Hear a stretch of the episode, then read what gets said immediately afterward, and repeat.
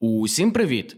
Ви на каналі Політподкаст від Політклубу УКУ. Мене звати Данило Карпа, і ви слухаєте наш новий спецвипуск.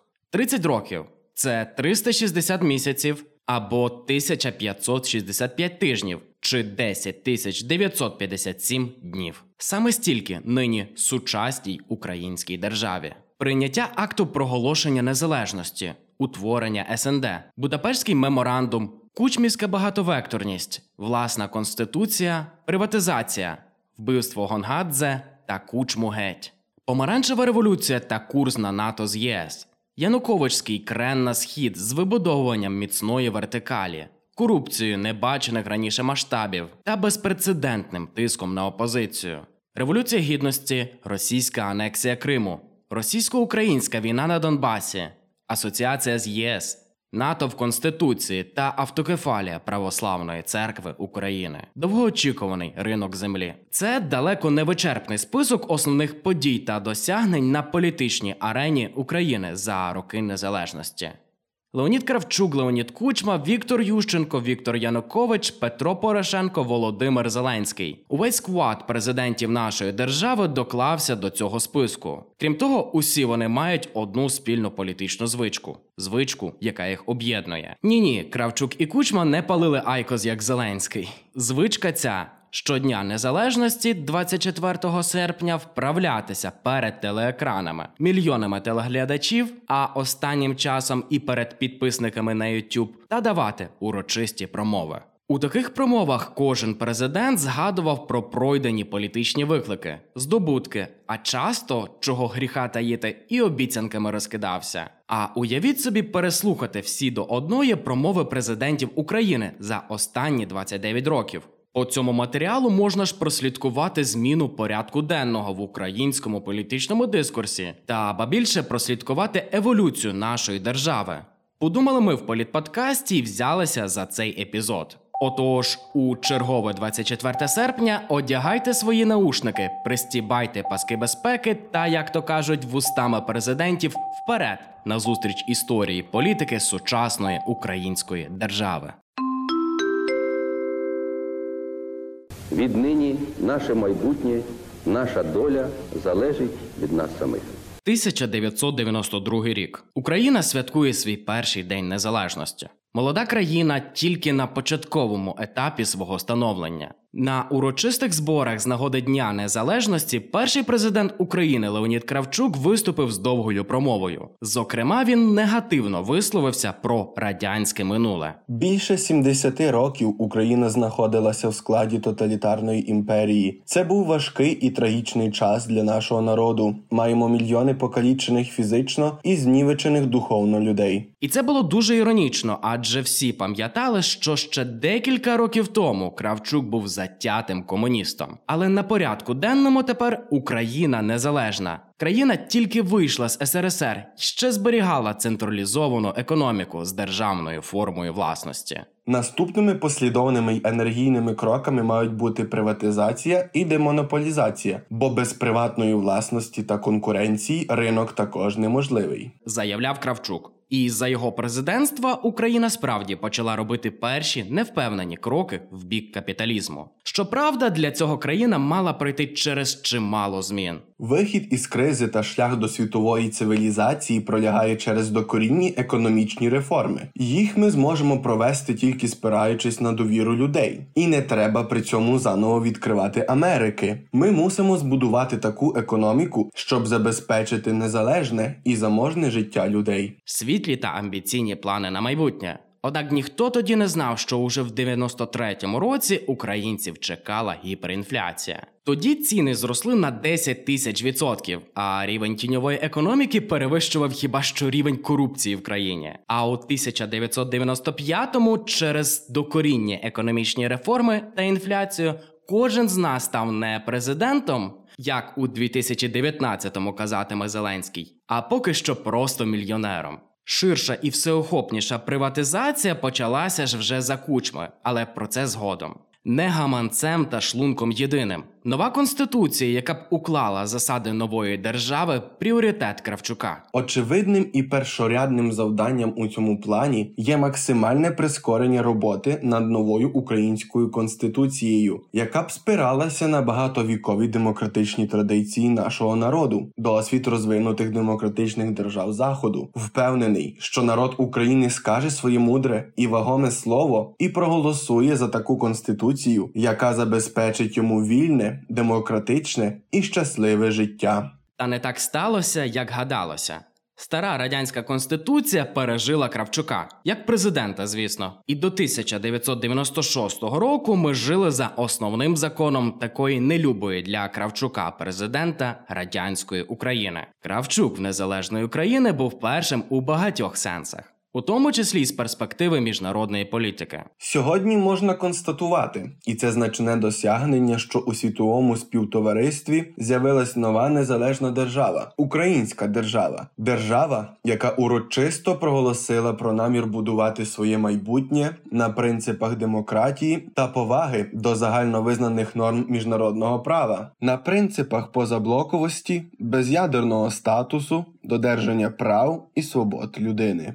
Так ми починали наш міжнародно-політичний шлях максимально нейтрально та позаблоково. Мабуть, за тодішніми задумами ми мали стати такою то східноєвропейською Швейцарією. Але як покаже історія, від такої тактики вже дуже скоро відмовляться. Але за президентства Кравчука Україна долучилася і до створення співдружності незалежних держав, і приєдналася до міжнародного валютного фонду, від якого вже через два роки отримала близько 700 мільйонів доларів на підтримку платіжного балансу і почала планувати складання ядерної зброї.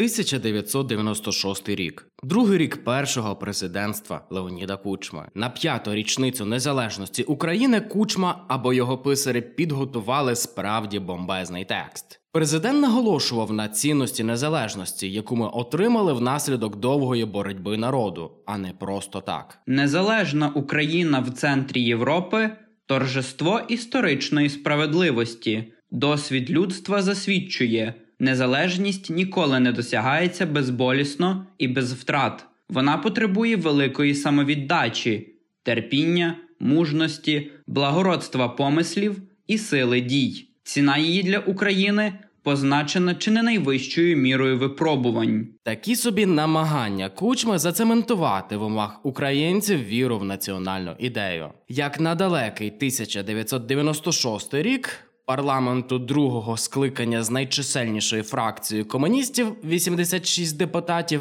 досить непогано. Чи не так? У промові з'являється досить цікавий новий дискурс про необхідність не абсолютизовувати незалежність. Цілком очевидно, що абсолютизація незалежності веде до штучної замкнутості і різко обмежує можливості матеріального та духовного розвитку суспільства. З цієї точки зору абсолютно незалежних як економічно, так і політично держав узагалі не існує. Ознакою суверенітету є здатність держави вибудовувати свій курс, прийнятий для більшості населення.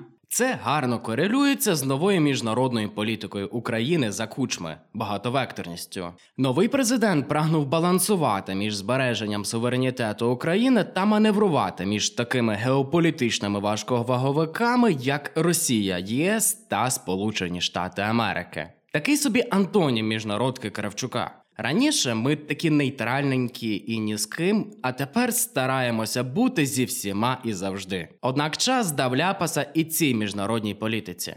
Росія майже за безцінь забрала нашу ядерну зброю та віджала в Україні 80% радянського чорноморського флоту. Вже на президентські вибори 1999 року Кучма йшов як прозахідний кандидат, а від його багатовекторності не залишилося й сліду. Він почав рух України до членства в ЄС та НАТО, і це ще до 2003 року, коли росіяни намагалися зарейдерити український острів Тузла. Але повернімося до 1990 1996-го. Як ми вже згадували, конституція так і залишилася нереалізованою мрією Кравчука. Її прийняли вже за Леоніда Даниловича, тож не наголосити на цьому він не міг. Копітка робота над останнім проектом Конституції, який дістав перепустку в життя, тривала майже два роки. Для цього потрібні були справді титанічні зусилля, безмежне терпіння, здатність до компромісу, усвідомлена відповідальність за долю країни та народу, за суспільний спокій. І слова про компроміс не порожні. Конституцію не вдавалося прийняти з 1991-го не просто через відсутність бажання у президента чи народних депутатів, знайти консенсус з адміністрацією президента, урядом та різними групами впливу серед парламентарів. Ось що було справжнім викликом. І в 1996-му це таки вдалося. І Кучма цінував це досягнення. Не будемо поважати Конституцію, не буде поваги до нас, до України та її народу. За великим рахунком, не буде держави, перспективи для народу. І звісно, куди без позитивної перспективи та обіцянок. Кучма закликав мобілізуватися, вистояти і досягти мети, завершити політичні, правові, економічні реформи, перейти до динамічного повноцінного розвитку. Перелом намітився. Створено необхідні передумови для виходу на якісно новий рівень, хоча дехто і не хоче його помічати, воліючи навіювати інше. А отже, нинішні проблеми незабаром повинні змінитися піднесенням економіки та життєвого рівня людей. І він частково мав рацію. Ситуація в країні справді почала стабілізовуватися. У Україні розпочалася велика приватизація державних активів. Так, звісно, згодом вона стане каталізатором появи українських олігархів як явище. Однак, безперечно, внесок денаціоналізації у запуск ринкової економіки в Україні значний. Також слід пам'ятати, що промову цю кучма говорив за менш ніж місяць до випуску в обіг гривні. Валюти, з якої українці забули про гіперінфляцію та могли бути впевнені у своїх фінансових заощадженнях. Але водночас економічна ситуація в країні залишалася складною до кінця першої каденції кучми. Станом на 1998 рік 50% підприємств в країні залишалися збитковими. Тіньовий сектор економіки ж становив близько 60%, а зовнішня заборгованість України 12 мільярдів доларів. Далі був другий термін з неоднозначним правлінням для самого президента. Тут вже не обійшлося без скандалу міжнародного масштабу та антипрезидентських протестів Кучма геть. Річ у тім, що у 2000 році в ЗМІ опублікували записи з кабінету президента, які свідчили про його причетність до вбивства журналіста Георгія Гонгадзе. На плівках були й розмови про можливий продаж станції радіотехнічної розвідки Кольчуга українською стороною в Ірак. І це в обхід міжнародних санкцій. Тодішній президент всі звинувачення відкидав, але скандал таки значно вдарив не лише по кучмі, а й по зовнішньополітичному іміджу України. Суспільне обурення ж вилилось в серію протестів Україна без кучми, учасники якої вимагали відставки президента та керівників головних відомств а також проведення незалежного розслідування у справі Гонгадзе. Закінчилося все зачисткою. Наметове містечко протесту зруйнували силовики. Цікаво, що у 1996-му президент наголошував, що якщо всі ми не поважатимемо щойно прийняту конституцію, то не буде поваги до нас, до України та її народу. Тепер же задля власного політичного зиску він фактично йшов проти її першої ж статті, яка називала Україну демократичною державою. Складний бекграунд другого президентства Кучми ми зрозуміли. Перейдімо до його промови на День Незалежності у 2004-му. Тоді він не лише привітав Україну з ювілеєм, але й себе з особистою річницею. Нещодавно сповнилося 10 років мого президентства. Буде, гадаю, доречно, якщо я скористаюсь такою нагодою, як наше головне свято, аби представити своїм співвітчизникам мій особистий погляд на підсумки цього десятиріччя та й усіх 13 років незалежності. 10 років президентства. Діти, народжені за кучми, встигли закінчити молодшу школу. Ціла епоха. Але його зірковий час підбігав кінцю. Це був останній рік президентства Кучми, і він вже роздумував над зручними для себе можливими наступниками. У своїй промові він навіть згадав про такі сякі дві моделі. Перша його не приваблювала, тому що для її здійснення потрібно було радикально змінити правлячу еліту. А ось друга була приємнішою. І модель друга спадковість політичного курсу, нарощування рекордних темпів соціально-економічного зростання, і таке ж прискорене на цій основі піднесення життєвих стандартів громадян. Звісно, кучма про це соромився заявляти, однак Віктор Янукович йому подобався.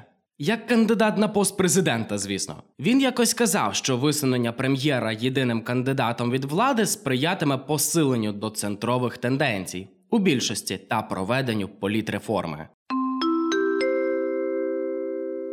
Оці руки нічого не крали. Але не так сталося, як гадалось. Вибори були такими ж чесними, як фінансові декларації чиновників. Для тих, хто в танку, то скажемо, що не дуже чесними. Тому по всій Україні почались протести проти фальсифікації виборів. Так починалася помаранчева революція.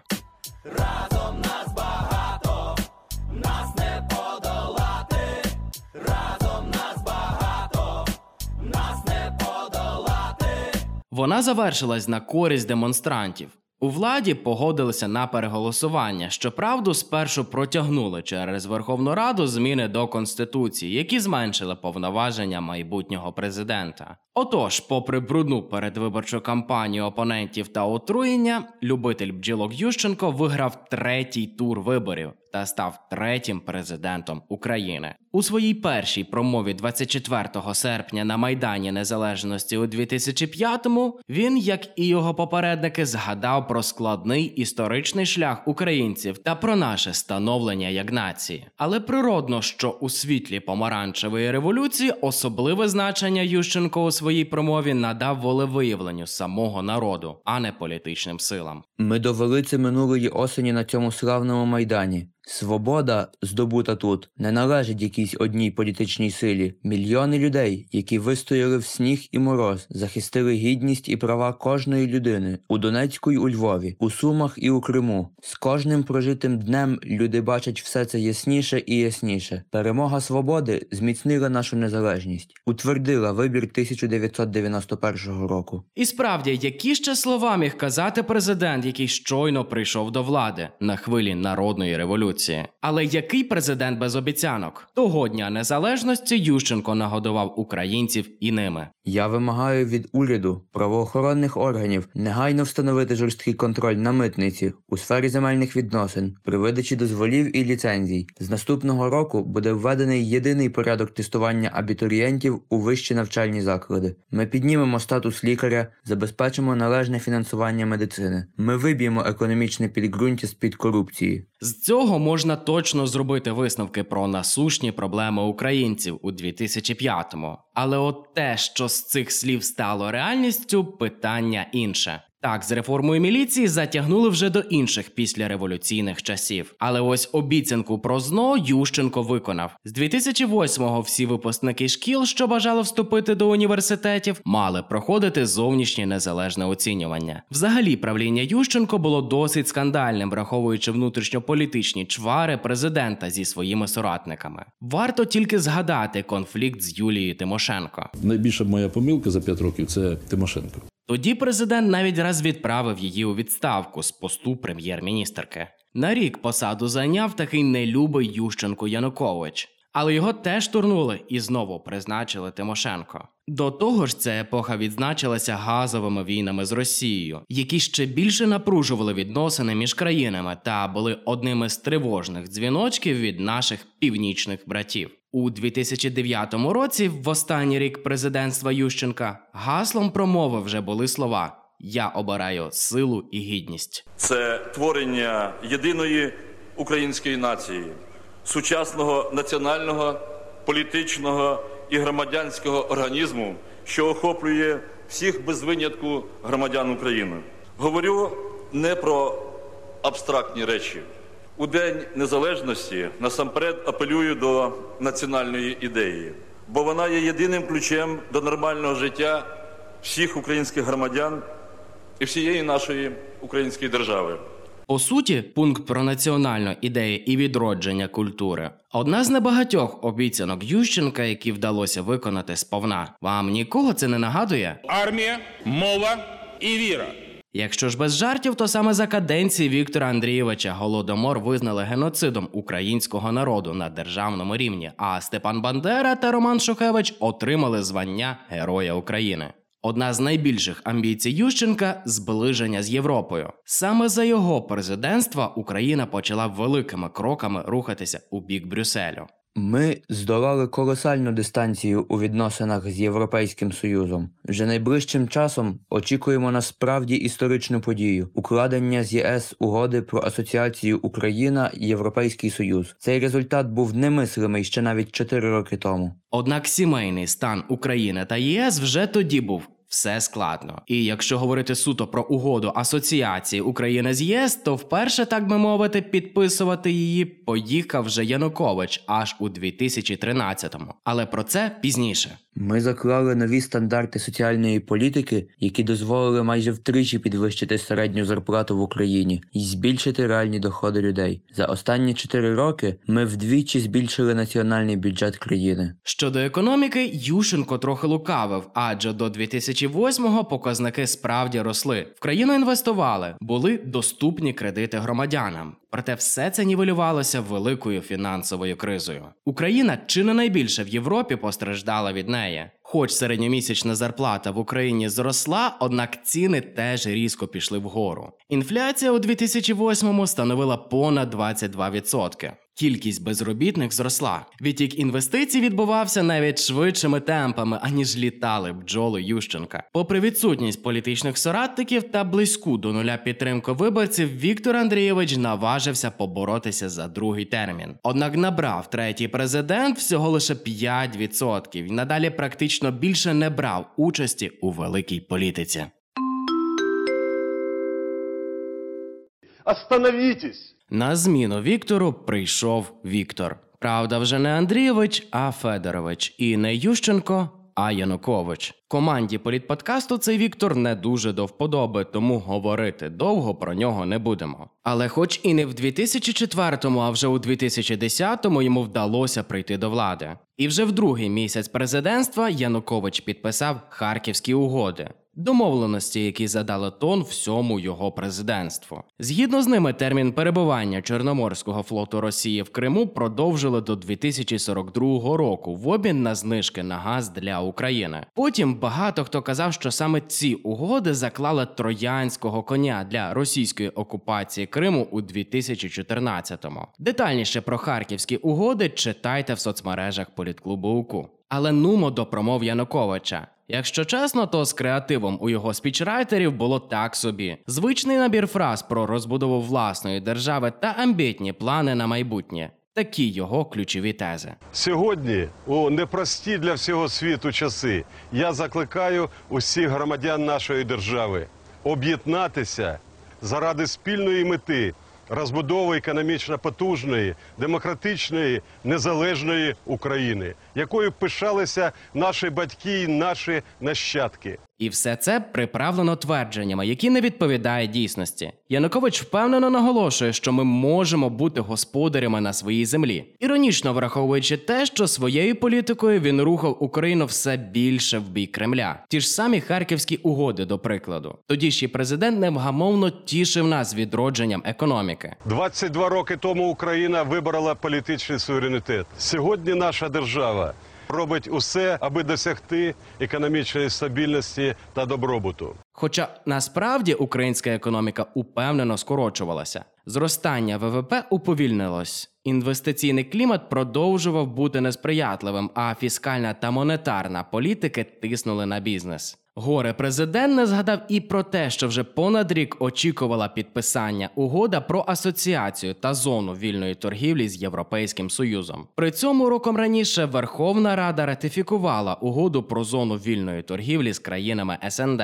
У цей час Янукович вибудовував потужну вертикаль влади, однак це не сильно допомогло країні з реформами. Корупція в країні досягла небачених раніше масштабів. Сама лише команда Януковича, як потім виявилося, вкрала з бюджету України понад 40 мільярдів доларів. Ось така вона стабільність Януковича. Українцям це, звісно, було не комільфо, але останньою краплею стала відмова тодішнім президентом підписувати угоду про асоціацію з ЄС. У листопаді 2013-го Янукович повернувся з Вільнюса з порожніми руками. Так і не підписавши документ, і майже одразу помчав до Москви брати чергову порцію кредитів на 15 мільярдів доларів та 25% знижку на газ в обмін на низку угод, які ще більше вкладали Україну в ніжні російські обійми. А далі ми все добре пам'ятаємо: Майдан, Революція Гідності, Небесна Сотня та поспішна втеча Віктора Федоровича разом з мільярдами в кузовах Камазів.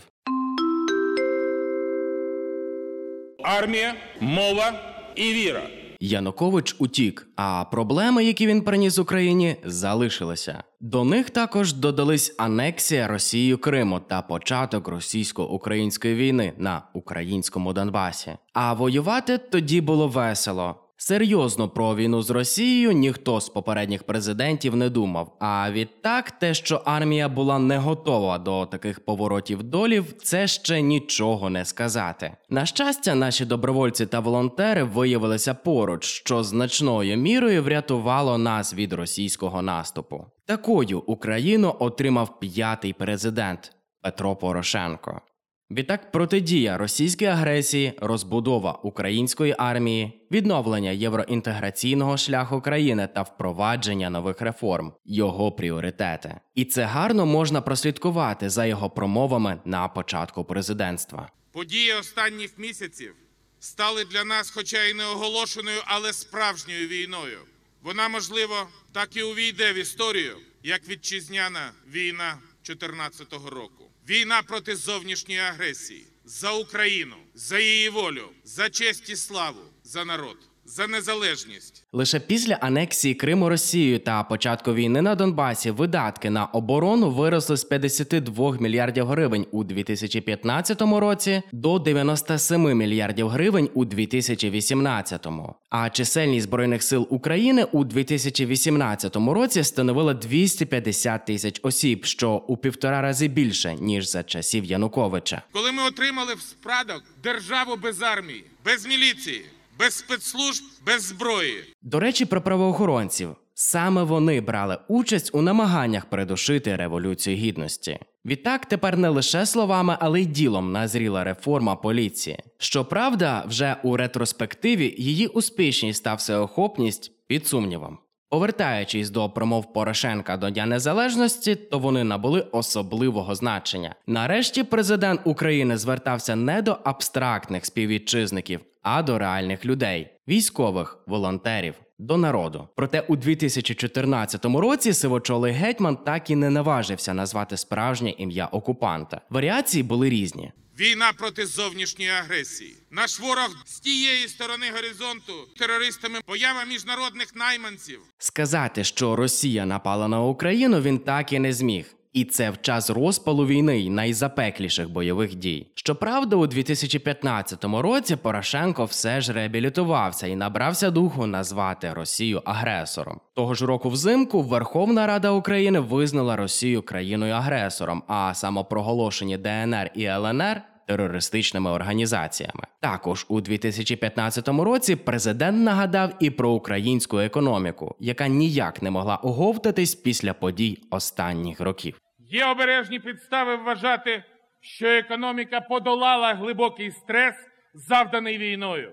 Бізнес адаптується, знаходить нові ринки на заміну повністю закритому для нас російському. Загалом він не збрехав. Падіння ВВП України було швидшим ніж торік, проте з'явилися і перші ознаки відновлення економіки. Падіння сповільнювалося, навіть фіксували відновлення. Економіка зросла на 1%. Курс гривні сягнув антирекордів, але загалом був стабільнішим аніж у 2014-му. А у 2016-2018 роках Україна мала чим похизуватися. Угода про асоціацію з ЄС вже підписана. А з 2017 року українці змогли подорожувати Європою без візових обмежень. Безвіз Нафтогаз вже виграв справу на понад 4 мільярди доларів проти Газпрому у стокгольському арбітражі. Хоча й не обійшлося без зашкварів. Один з них був пов'язаний саме з армією. У 2019-му в мережі з'явилося розслідування журналістів Бігозінфо про масштабну корупцію в Укроборонпромі.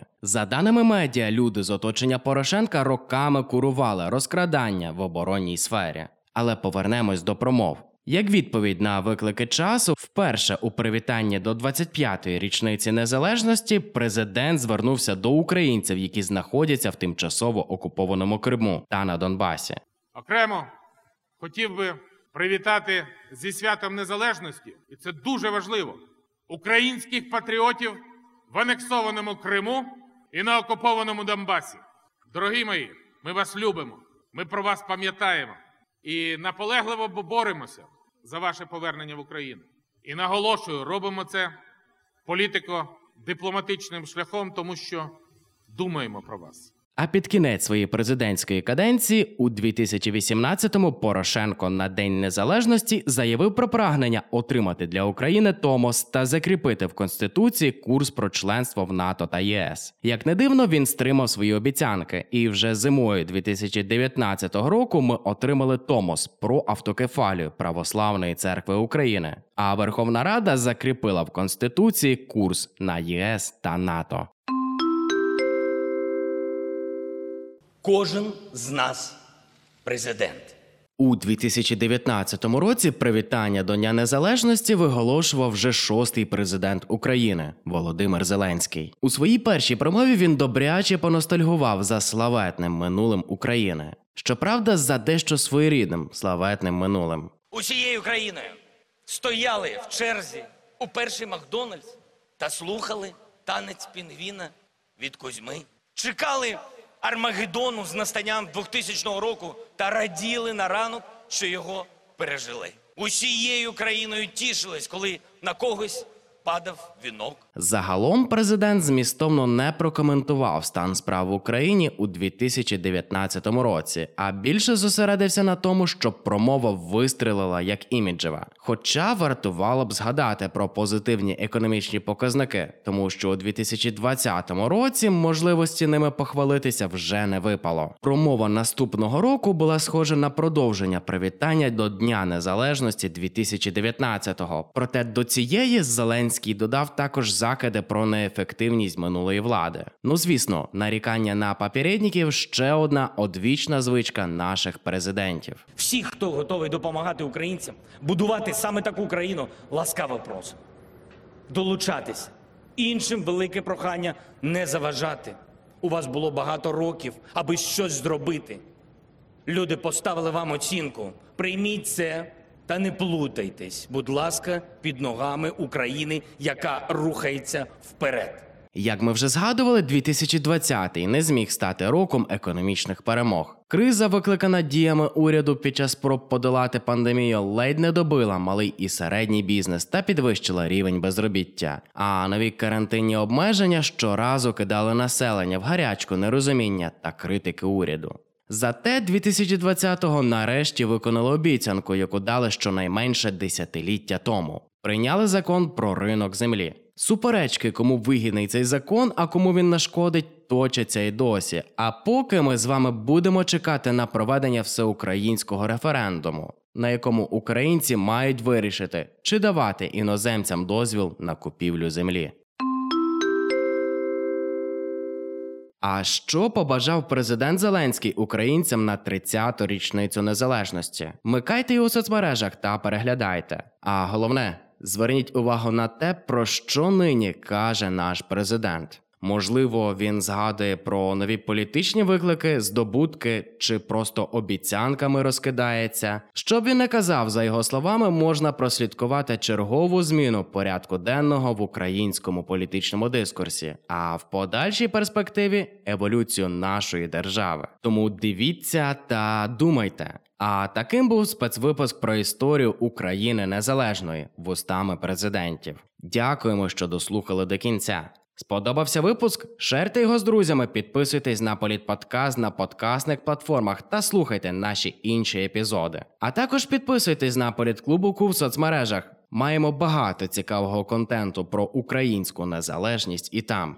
Над випуском працювали журналісти Володимир Мальник, Христина Українець, редактори Данило Карпа, Анастасія Товста, звукорежисери Дмитро Копильців, Вадим Ільчук, дизайн обкладинки Олександра Басараб. Почуємось!